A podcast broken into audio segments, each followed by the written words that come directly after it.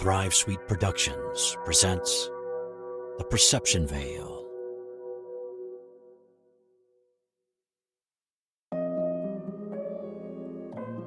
There are strange, powerful, and unexplainable forces that are out in the universe. Here on this planet, there are many who have been witness to the awesome power of something otherworldly. For some, it's fascinating, but for others, the experience can be a terrifying glimpse into a realm that most of us never see or encounter. This story was sent to me by a man who first felt the enormous power it could wield, and then came face to face with it in all its terrifying glory behind the perception veil.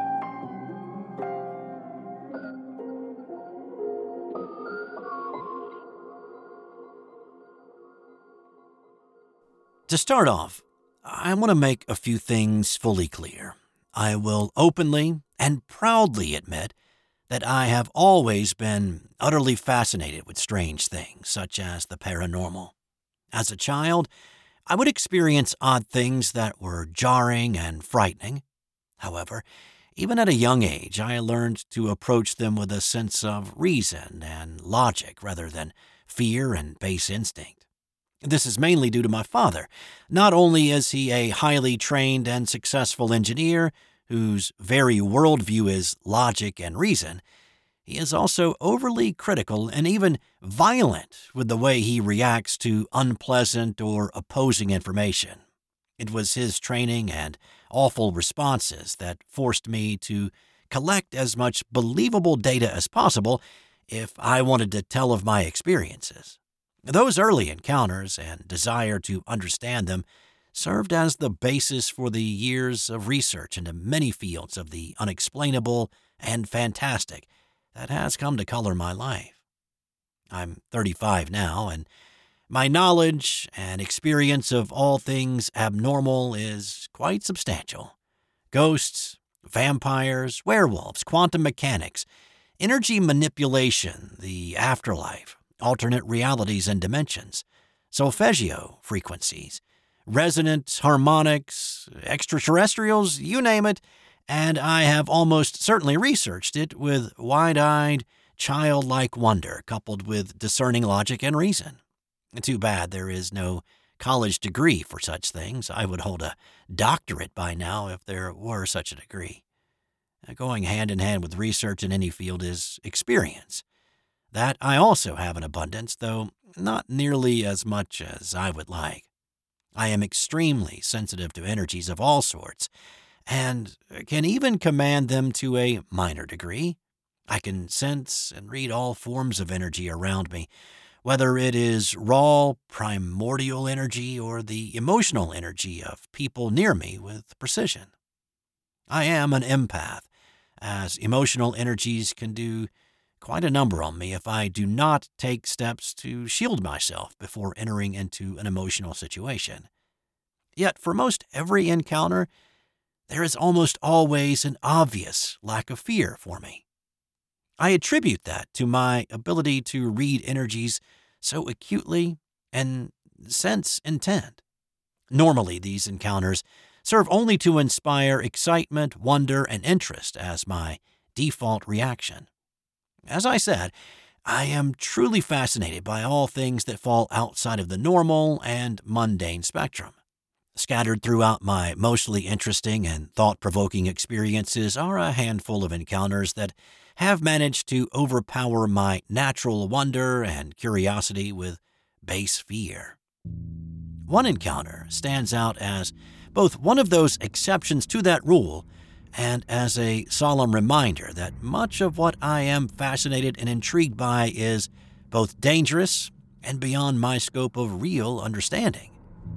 Now, more than a decade later, just the memory of it overwhelms me with a remnant of the terror I experienced one night in the middle of nowhere. It was the summer of 2004. At the time, I was living in my hometown of Florence, Alabama, in the extreme northwest corner of the state. I just celebrated my 20th birthday, and finished my second year in college. My mother was and still is a saint. Out of the kindness of her heart, she was willing to let me continue living at home while I was in school, but with only one condition.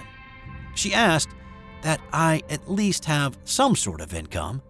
A few months prior to this incident, I had taken a job as a home delivery newspaper carrier with the local paper for some extra money. I have never been good with large groups of people, and I have always been as much of an individual as one can be. Pair this with severe anxiety, and most normal jobs become a near impossibility for me, something that I still deal with to this day. This job was perfect for me. Three hours driving around just delivering newspapers in the most rural areas without anyone bothering me was ideal. I took in a lot of music and a lot of audiobooks on that route. Plus, I got to keep the money from the two coin operated boxes the gas stations I serviced kept on top of the normal pay that I got. And needless to say, it was a pretty nice setup for me.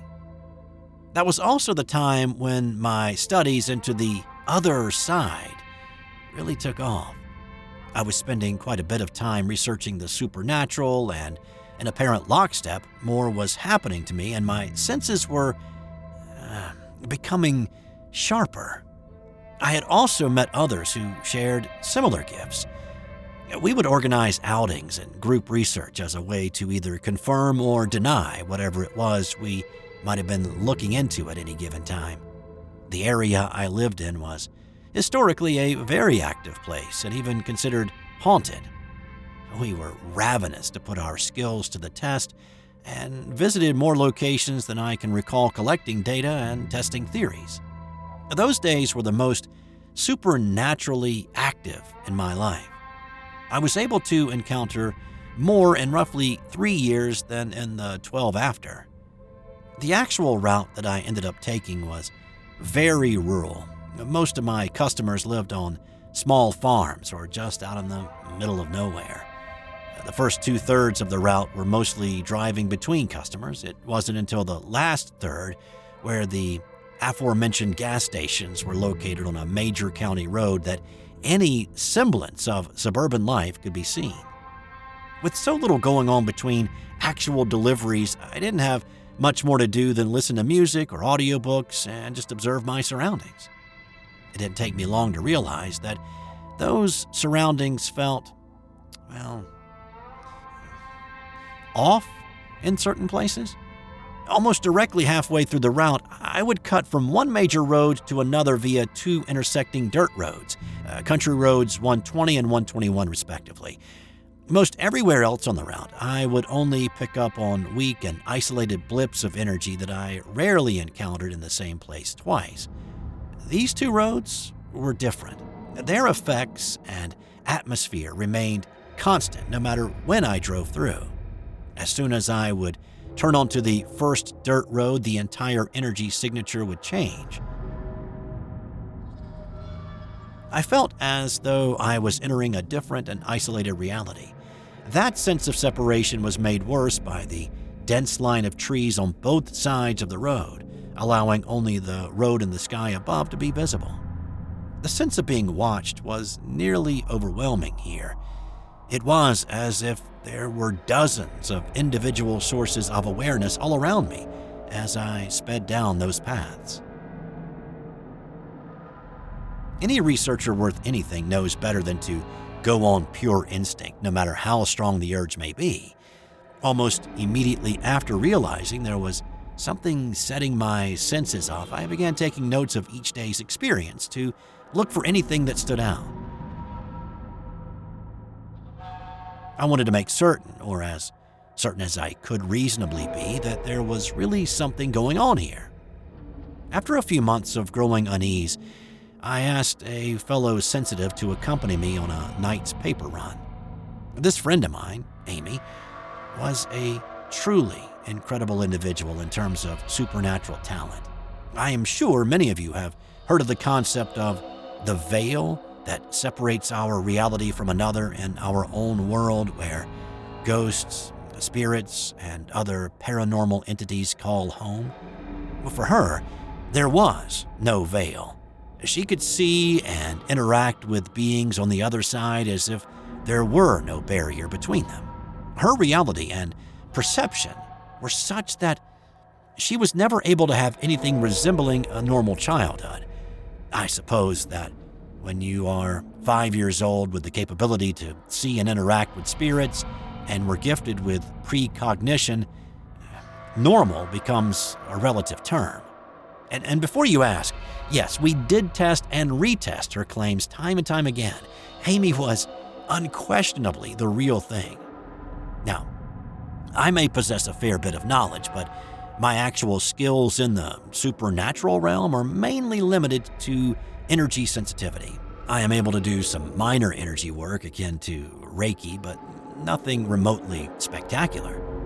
But my ability to sense energy is insanely keen. And because of this and the daily notes I would take, I knew that without doubt that those two roads had stories to tell. And if I could sense it, Amy would likely be able to see it. Neither of us were prepared for what was about to happen.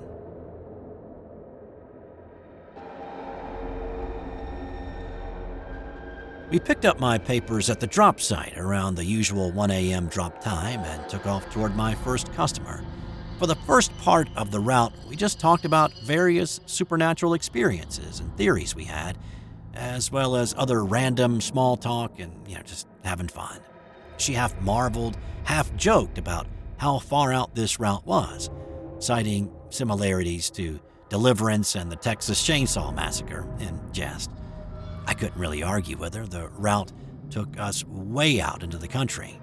I was even startled by a scarecrow of all things at one point, so you know this was as rural as it gets. As we drew nearer to 120 and 121, I grew increasingly nervous.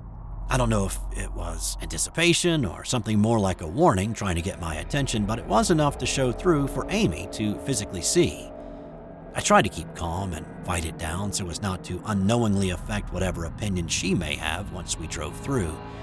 I wanted as unbiased and clear a result as, you know, we could get. Finally, we turned onto County Road 120, and the familiar, constricting, and otherworldly sense enveloped the car. As soon as my tires met the dirt of the road, Amy went still. At first, I could tell she was simply watching and on alert. But it only took seconds before her entire demeanor shifted. By the time we found the pavement of the main road, Amy was in the floorboard of my 1988 Oldsmobile Delta 88, curled up in a fetal position, and she was crying. That, more than anything, scared the hell out of me.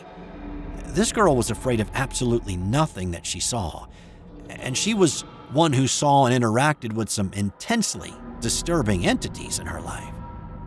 Nothing we had encountered before had seemed to faze her in the least. She was always the one who kept calm when the strangest and freakiest stuff happened. To see her like this now was unnerving beyond belief. I pulled off as soon as I was able to help her back into the seat and then calm her down a little bit. Ten minutes and an entire grande espresso later, she was able to speak again. Reluctantly, I asked what she had seen that had scared her so badly. I was right to be reluctant because her answer chilled me.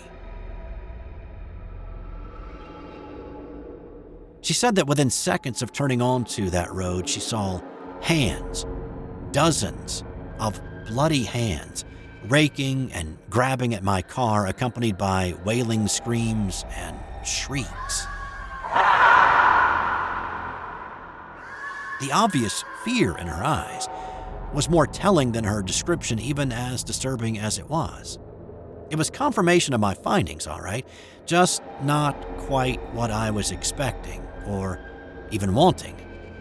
We finished the route with far less conversation than we had started with. It may seem like this is where my story ends, but this is only where it takes a darker turn. Amy's experience and affirmation of what I sensed out there was only the point where things picked up and led me to the truly terrifying part of this tale. As it was, I was left pondering several problems. One was the immediate issue of what she saw. I was going to be driving that route every day as long as I kept that job. I had no idea if it could be dangerous in any way, which forced me to have to ask if keeping the job was worth it. If I quit, I couldn't tell my mother that ghosts had scared me away. For all of her own interest in the paranormal, she wouldn't buy that. In the end, I decided to keep the route and just grit my teeth when I drove down those two roads. And I hoped that nothing would physically happen to me. As the end of the summer was approaching, I was feeling better about the route. 120 and 121 were still eerie as hell, retaining the strange, otherworldly, and separated quality they always had, but I had learned to push it aside in the few short minutes I had to be on those roads. I figured that since nothing more had happened after Amy's ride along in nearly two months' time, uh, that I should be just fine beyond the energy surrounding me. And I turned out to be very, very wrong. One night, near the end of June, I turned onto County Road 120, then onto County Road 121, as I had every day for the past seven months. As always, the pervasive sense of being somewhere else remained, but as I said, I had forced myself to get used to it. Just a few short seconds after turning onto 121, something rammed into the rear driver's side door with enough force to cause me to begin fishtailing out of control. It proved to be more than I was able to handle, and I ended up ramming into a tree. I was now at a dead stop, my car crippled on what was now known to be a spiritually active and scary road. My instincts took over as the fear hit me, hoping that it would still run, I kicked the car into reverse and hit the gas. The car did obey my command, so I righted myself and gunned it to the main road at the end of 121. From that point to my next stop, which was one of the gas stations, was a long drive in the country of about 10 minutes. I used that time to calm my racing heart and mind.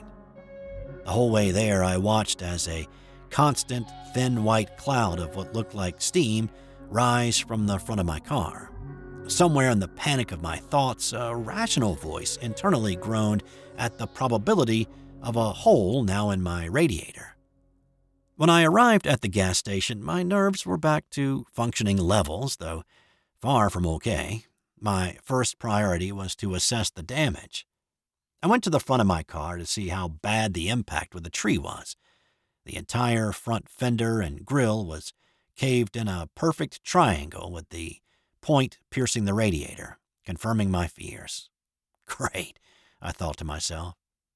It didn't look as bad as it could have been, and I judged that I could likely finish the rest of the route and make it home. The next priority was to see the damage from what hit me. With as hard as the impact was, I was expecting to see the entire rear driver's side door caved in. My God, I was hit so hard it felt like a, a deer randomly decided to bodily hurl itself at the car. What I saw absolutely stunned me. There was no damage to the door at all, not a scratch or a fleck of paint out of place. How could something with obvious size and mass hit with such force, enough to push me off the side of the road, and then not leave a trace of impact. It just didn't make any sense. remember, this is a 1988 Oldsmobile Delta 88. This was a big and heavy car. For something to knock around a land barge like that, the way I had just experienced, required serious force. I was freaked out before, but now I was just plain scared. I hastily refilled the paper box and pulled out of the gas station towards the furthest customer on that stretch before heading back in the direction of town and my few remaining customers. This stretch would be where the real terror happened. I turned right onto the main road from the gas station to a customer about half a mile down the road. I'll never forget this person's mailbox because it was a custom brick creation the owner had made himself. Every time I saw it, all I could think about was how awful it would be to run into it. Heading in the direction of this customer, found a large cow pasture on my right side.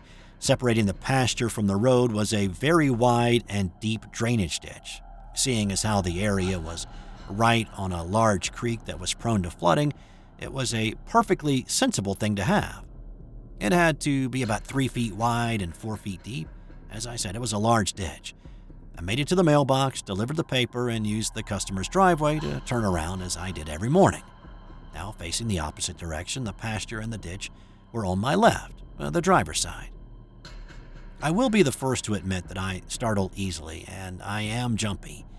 Throughout my childhood, people found it to be loads of fun to sneak up on me or startle me in any way they could get me to jump or do something amusing in response. As annoying and upsetting as that was and still is, I can at least admit that it must be entertaining to watch. Honestly, I feel that this is the key reason why I have such good reflexes. Being easily startled is not the same as being easily scared. To be startled is a momentary reaction that doesn't leave any real lasting feeling after the initial response. Most people get over being startled within a few seconds to a minute. Being scared runs deeper than that. It settles in on a far more instinctual level, influencing every thought that follows while under that influence. I may startle easily, but I do not scare easily. My natural fight or flight response has always been fight, so I tend to face fear down when I have no choice. Normally, my own stubbornness and self dignity are enough to keep fear from winning that battle. Normally. Not this time. Not even close. I was trying to take it easy on my crippled car, just trying to get done with a little bit of the route I had left before getting home as fast as possible without doing any more damage. I was almost back to the gas station I had stopped at, signaling that I was on the very last bit of the route. I sensed it first a wave of cold dread that wrapped me in less than a second. A mere second later, I saw it. whatever it was. Something was standing in the ditch, and it was huge. It was a solid black mass in the shape of a heavy set four legged animal. I know this thing had to be enormous due to the fact that I could see its entire main body and the upper parts of the legs. Given the depth of the ditch, the monster had to be seven feet at the shoulder. I also had a perfect size comparison just behind the fence, directly behind the entity. Running away from it were several cows, all of which were as tall standing on the solid ground where this thing's body alone began. When I saw it, it was a solid black mass. I doubt that you are picturing what I saw. It seemed to have no real physical substance to it, as if it were just shadow or darkness formed into a loose concept of a shape. Its edges seemed to give off darkness the way the heat from the road rises on a really hot day. The most pressing and overwhelming detail of this thing was not in how it looked, but what it did. Now, recall that I mentioned a wave of dread and fear. The closer I got to this thing, the stronger that fear got. It was as if the damn thing was made of terror, radiating it like a star radiates heat and light. As if to put a final emphasis on the encounter, it raised its head from searching in the ditch to look right at me as I passed. There were no facial features to it, just a longish neck with a loosely canine shape atop it for a head. There were no eyes, it had no ears, nose, or mouth, just a form of living darkness that was now facing me. The terror intensified exponentially, and my stomach turned to jelly. I floored the gas pedal and took off in a fear driven panic, utterly forgetting the last few customers remaining on the route. I would be charged for missing them, but I didn't give a darn about that. I just wanted to get out of there. I almost made it home before my car finally died. I had to call my mom to get a tow truck. I told her where I was, and in a few short moments, she pulled up and waved to me to get into her car. As soon as I got into the car, she knew something was wrong. My mom is a career nurse, and she's a very good one. There is no hiding when something is wrong from her. I can still see her face and hear her voice as she asked me what was wrong. It was as if the panic still clung to me and was affecting her. It likely didn't help that I was openly showing signs of extreme fear. All I could do was numbly shake my head and tell her I really did not know what had happened. It took a day, or I think maybe two, for me to calm down enough to be able to tell her, which was met with both skepticism and concern. After that, I spoke to my district manager about transferring me to a different route, which he managed to do within a day or two. When he asked me what had happened, I simply told him that I had hit a deer and uh, wanted to go somewhere with lower populations of them. That was enough for him, and no more questions were asked.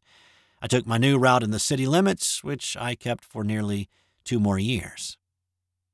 Fifteen years after that incident, I can tell you that I have had many more supernatural encounters, a handful of them frightening enough to overwhelm my fascination and wonder for the paranormal.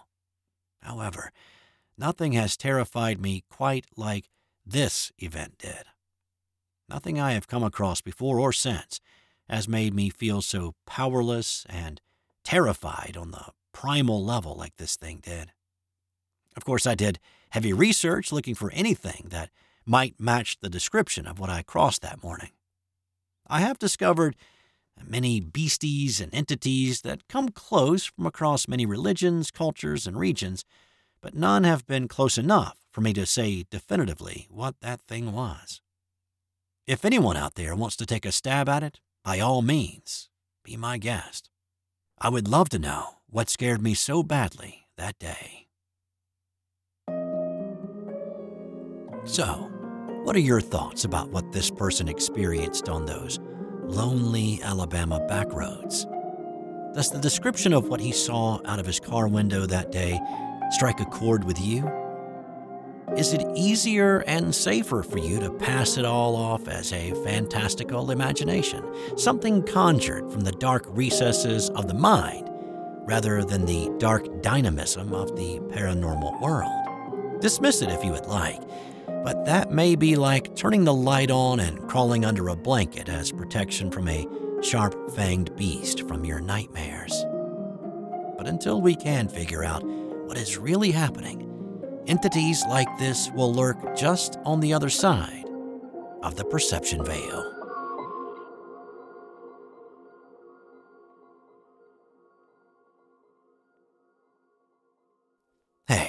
This is Steve White, the host of The Perception Veil.